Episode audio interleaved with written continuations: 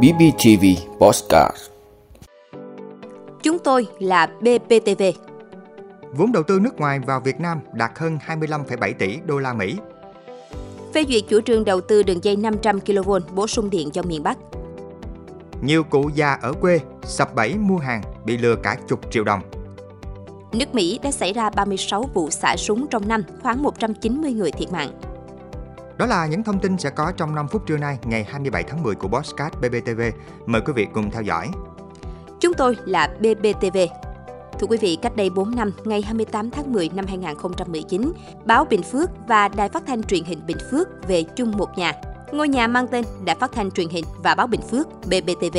Đến nay, BBTV đã đạt được nhiều kết quả quan trọng, hoàn thành tốt nhiệm vụ chính trị của mình, trở thành một trong những cơ quan báo chí lớn của đất nước. Song, điều khiến nhiều thành viên trong đơn vị cảm thấy hãnh diện, tự hào, đó là bản thân được làm mới theo hướng đa năng hơn, phát huy được tiềm năng, tố chất để trở thành người làm báo hiện đại. Ở BBTV, mỗi bộ phận chuyên môn như một mắt xích trong cỗ máy hoạt động liên tục mỗi ngày, với khẩu hiệu vì bạn mỗi ngày. Thời gian qua, tinh thần làm việc ở BBTV luôn sôi động từ sáng sớm đến đêm khuya. Mỗi bản tin, chương trình, chuyên mục, chuyên đề đều mang đến những giá trị thông tin khác nhau và để làm được điều đó, mỗi người luôn phải tự làm mới bản thân để có thể hòa nhập được với xã hội đang từng ngày phát triển và sự thay đổi cách tiếp cận thông tin của công chúng. Không thể đếm được trong 4 năm qua, có bao nhiêu sản phẩm báo chí được sản xuất phục vụ bạn đọc báo, nghe và xem đài ở BBTV. Chỉ biết rằng, ở cơ quan báo chí này, ai cũng cân mẫn, nỗ lực với công việc được giao, cùng tự hào vì nhiệm vụ vẻ vang của mình và trách nhiệm xã hội của người làm báo. BBTV hiện có 10 đơn vị trực thuộc với 220 cán bộ viên chức người lao động, cộng tác viên chuyên trách. Với sự quan tâm của tỉnh, thời gian qua, BBTV đã được đầu tư mạnh mẽ, bài bản, hạ tầng công nghệ cho các khâu từ tiên kỳ, hậu kỳ đến đăng phát sóng.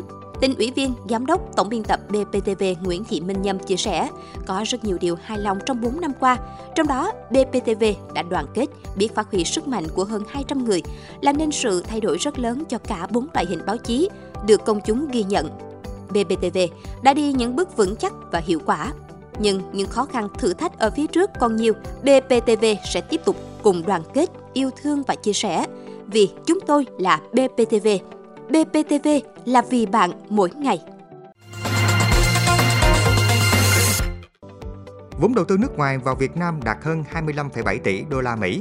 Thưa quý vị, Cục Đầu tư nước ngoài Bộ Kế hoạch và Đầu tư vừa công bố số liệu cho thấy, tính đến ngày 20 tháng 10, tổng vốn đầu tư nước ngoài đăng ký vào Việt Nam đạt hơn 25,76 tỷ đô la Mỹ, tăng 14,7% so với cùng kỳ. Đây là mức tăng cao nhất kể từ đầu năm, cao hơn 7 điểm phần trăm so với mức tăng của tháng 9.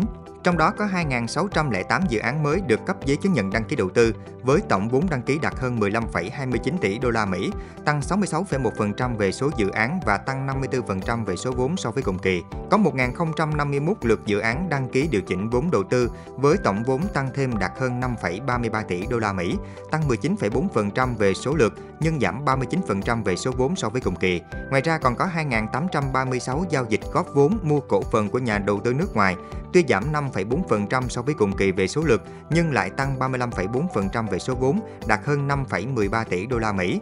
Các dự án đầu tư mới vẫn tập trung vào các tỉnh thành phố có nhiều lợi thế trong thu hút đầu tư nước ngoài như Quảng Ninh, Hải Phòng, Hà Nội, Thành phố Hồ Chí Minh, Bắc Giang, Bình Dương. Phê duyệt chủ trương đầu tư đường dây 500 kV bổ sung điện cho miền Bắc.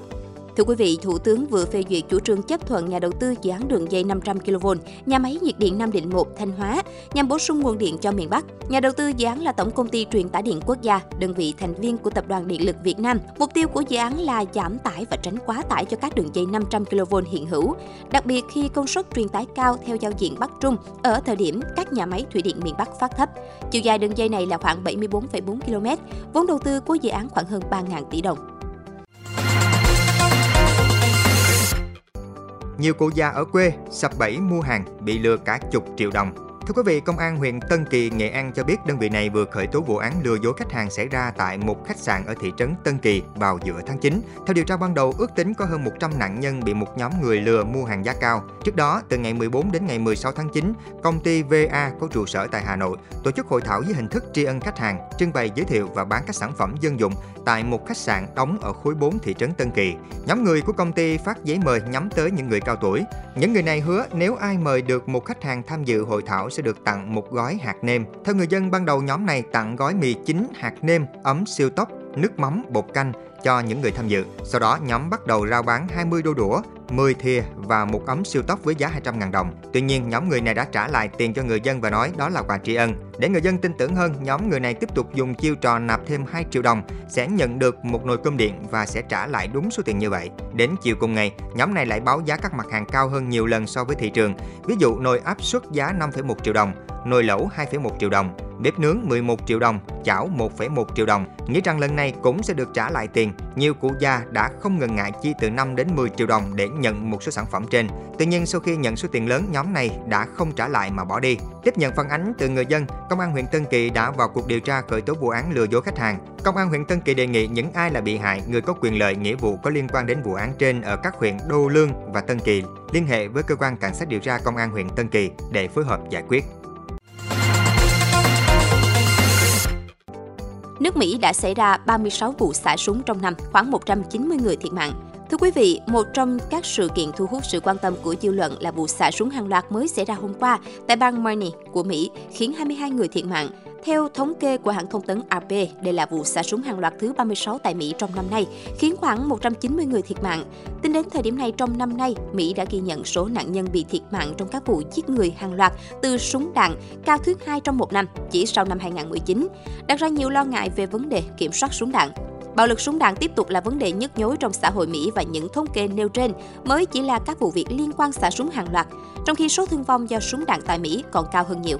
Tháng 6 vừa rồi, Tổng thống Mỹ ký ban hành luật kiểm soát súng đạn, được cho là sẽ cứu được nhiều người. Luật trao quyền cho các bang cấm những người được cho là gây nguy hiểm cho bản thân hoặc cho người khác khi sở hữu súng, đưa ra các thay đổi đáng kể về đối tượng được mua súng ở độ tuổi từ 18 đến 21 chi hàng triệu đô la Mỹ cho việc đảm bảo sức khỏe tâm thần và an toàn tại các trường học.